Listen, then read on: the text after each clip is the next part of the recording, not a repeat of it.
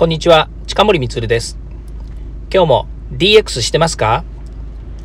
?DX 企画書のネタ帳のチャンネルで DX、IoT、AI を学び、即戦力として使えるようになりましょう。今回のテーマは IoT の概要、RPA、ロボティクスプロセスオートメーションとは？というお話をいたします。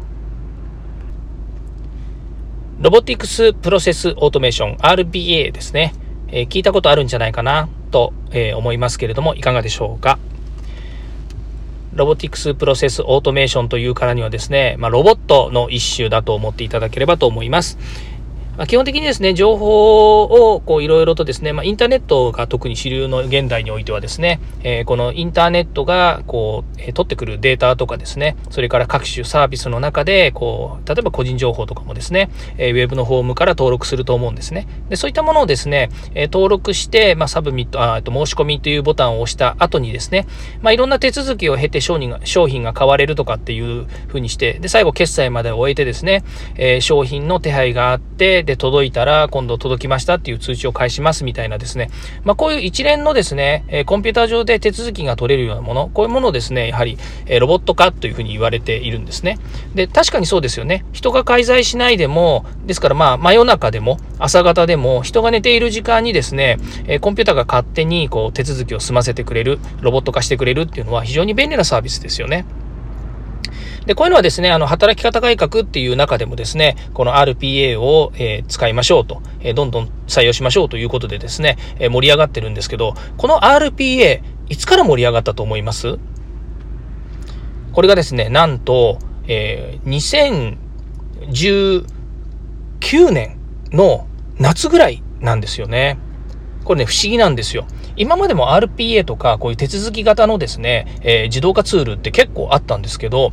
な、なんでしょうね。僕の周りでも鳴かず飛ばずというかですね。まあもちろんその IT のね、あの業種にいる人たちは、この、えー、こういう手続き型ツールというのはですね、まあ、非常にですね、まあ、あの、えー、メジャーではあったわけなんですね。ところがですね、この一般ユーザーが使うもので言うと、えー、なかなかですね、こう日の目を見なかったような感じなんですね。ところがですね、2019年の夏、一気にブレイクしたんです。8月ぐらいに。もう本当あの、あの、Google のですね、トレンドで調べていただくとですね、この RPA っていうのがですね、一気にこう急上昇してるんですね。いや、不思議ですよね。で、その頃からですね、こう RPA ですね、RPA の、えー、ロボットトの団体とかですね、もういろんなものがですね、えー、各地に、各地にとかいろんなところで団体ができましてですね、もう私も、あ、もしかしてこの RPA がですね、来る RPA 元年じゃないかとかって思ってですね、えー、まあ、非常にワクワクしたのを覚えています。まあ、ところがですね、この RPA もですね、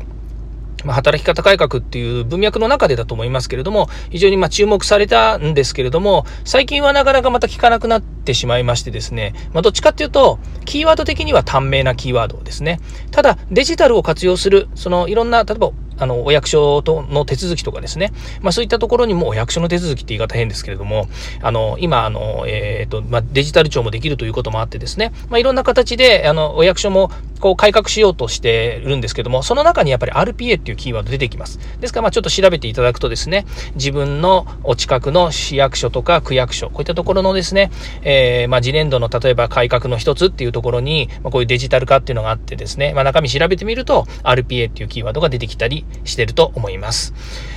はい。